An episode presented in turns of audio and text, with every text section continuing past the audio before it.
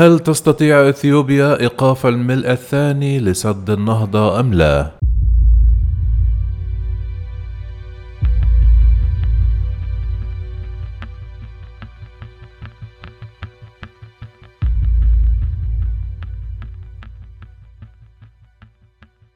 لا تلوح في الأفق أي علامة لحل النزاع الطويل بين مصر والسودان وإثيوبيا. حول سد ضخم لتوليد الطاقة الكهرومائية يجري بناؤه على نهر النيل. وقد اشتكت كل من القاهرة وخرطوم من أديس أبابا وتصرفها من جانب واحد للعام الثاني على التوالي. إذ بدأت ملء الخزان خلف سد النهضة الأثيوبي ومصر التي تعتمد تقريبا بشكل كامل على نهر النيل لإمدادها بالمياه في الأمر مشكلة وجودية. وتعطلت في العام الماضي إمدادات المياه في السودان بسبب ملء السد بينما تدعي أثيوبيا أنه الوسيلة الوحيدة لتوصيل الكهرباء إلى ملايين الأثيوبيين. وفي بيان مشترك صدر في وقت سابق من هذا الأسبوع اتهمت كل من مصر والسودان إثيوبيا بالعمل من جانب واحد بشأن الملء وبنية سيئة مما يشير إلى أنه تم ملء السد عمدا. وأن ملء السد أشبه بملء حوض استحمام وأن بإمكان إثيوبيا تشغيل الصنبور وإيقافه وقت ما تشاء إذا فهل يمكن إيقاف الملء للخزان؟ الخزان الموجود خلف السد سيمتلئ بشكل طبيعي في النيل الأزرق خلال موسم الأمطار والذي بدأ بالفعل وسيستمر حتى شهر سبتمبر أيلول قال محمد بشير من جامعة مانشستر الذي كان يقوم بدراسات حول سد النهضة منذ عقد من الزمن لوكالة بي بي سي بالنظر إلى المرحلة التي وصل إليها البناء من الناحية الهندسية والفيزيائية. لا توجد طريقة لوقف الملء الآن إلى حين وصول منسوب المياه إلى قمة جدار السد وذلك لأن كمية المياه التي ستدخل موقع السد أكبر من حجم المياه التي يمكن أن تمر فعليا عبر المنفذين المفتوحين في جدار السد والتي تبلغ 110 مليون كيلومتر مكعبا في اليوم الواحد. ومنذ أن بدأت العملية في عام 2011 بني السد حول النيل الأزرق إذا استمر التدفق عبر موقع البناء الضخم وعمل البناء على الهياكل الشاسعة على جانبي النهر دون أي مشكلة. وفي منتصف المشروع خلال موسم الجفاف حول النهر من خلال قنوات أو أنابيب للسماح ببناء هذا القسم. واكتمل الآن قسم كبير من الجزء الأوسط وسيضاف المزيد كل عام. حتى عام 2024 عندما يكون ارتفاع السد 640 مترا فوق مستوى سطح البحر. ويبلغ ارتفاع قعر النهر في موقع السد حوالي 509 مترا فوق مستوى سطح البحر. في العام الأول احتفظ سد النهضة بأربعة مليارات متر مكعب من المياه مما أدى إلى ارتفاع أدنى نقطة على جدار السد في ذلك الوقت. وفي المتوسط يبلغ إجمالي التدفق السنوي للنيل الأزرق في موقع سد النهضة 49 مليار متر مكعب.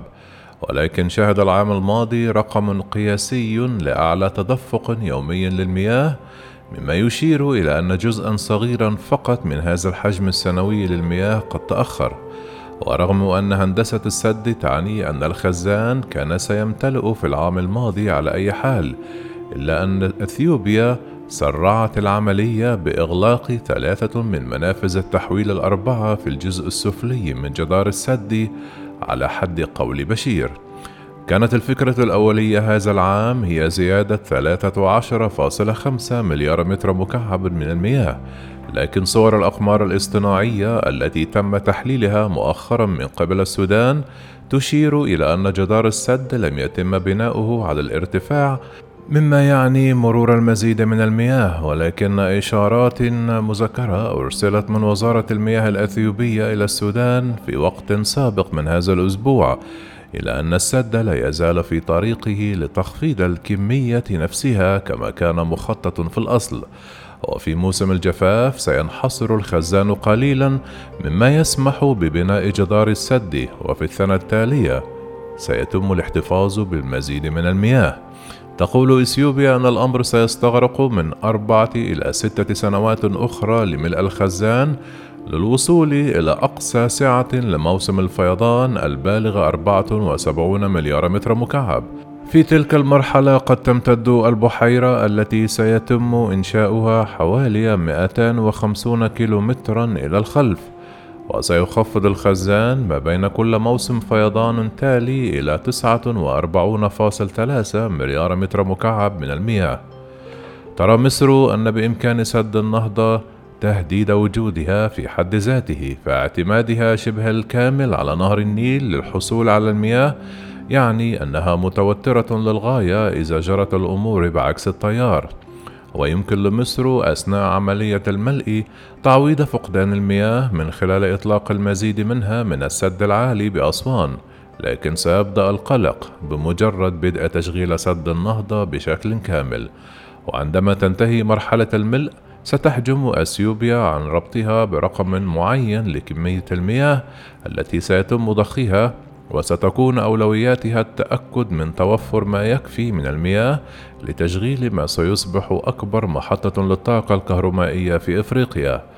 وفي السنوات التي تهطل فيها أمطار كثيرة أو أعلى من المتوسط لا ينبغي أن تكون هناك أي مشكلة لكن مصر متوترة بشأن ما قد يحدث خلال فترة الجفاف الطويلة والتي قد تستمر لعدة سنوات.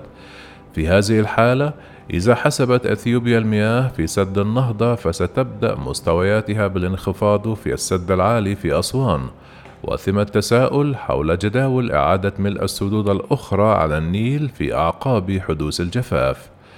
في الأشهر الاثنى عشر الماضية تحول خطاب السودان حول السد من الترحيب على نطاق واسع إلى الخصام مع أثيوبيا، لكن نظريا من المفترض أن يساعد سد النهضة في جعل السودان أقل عرضة للفيضانات من خلال تنظيم تدفق النيل الأزرق، لكن في العام الماضي فوجئ السودان عندما أغلقت إثيوبيا ثلاثة من منافذ تحويل المياه الأربعة وقد أدى ذلك إلى انخفاض المستويات في اتجاه مجرى النيل مما أدى إلى تعطيل محطات الضخ المحلية للري وإمدادات المياه في السودان.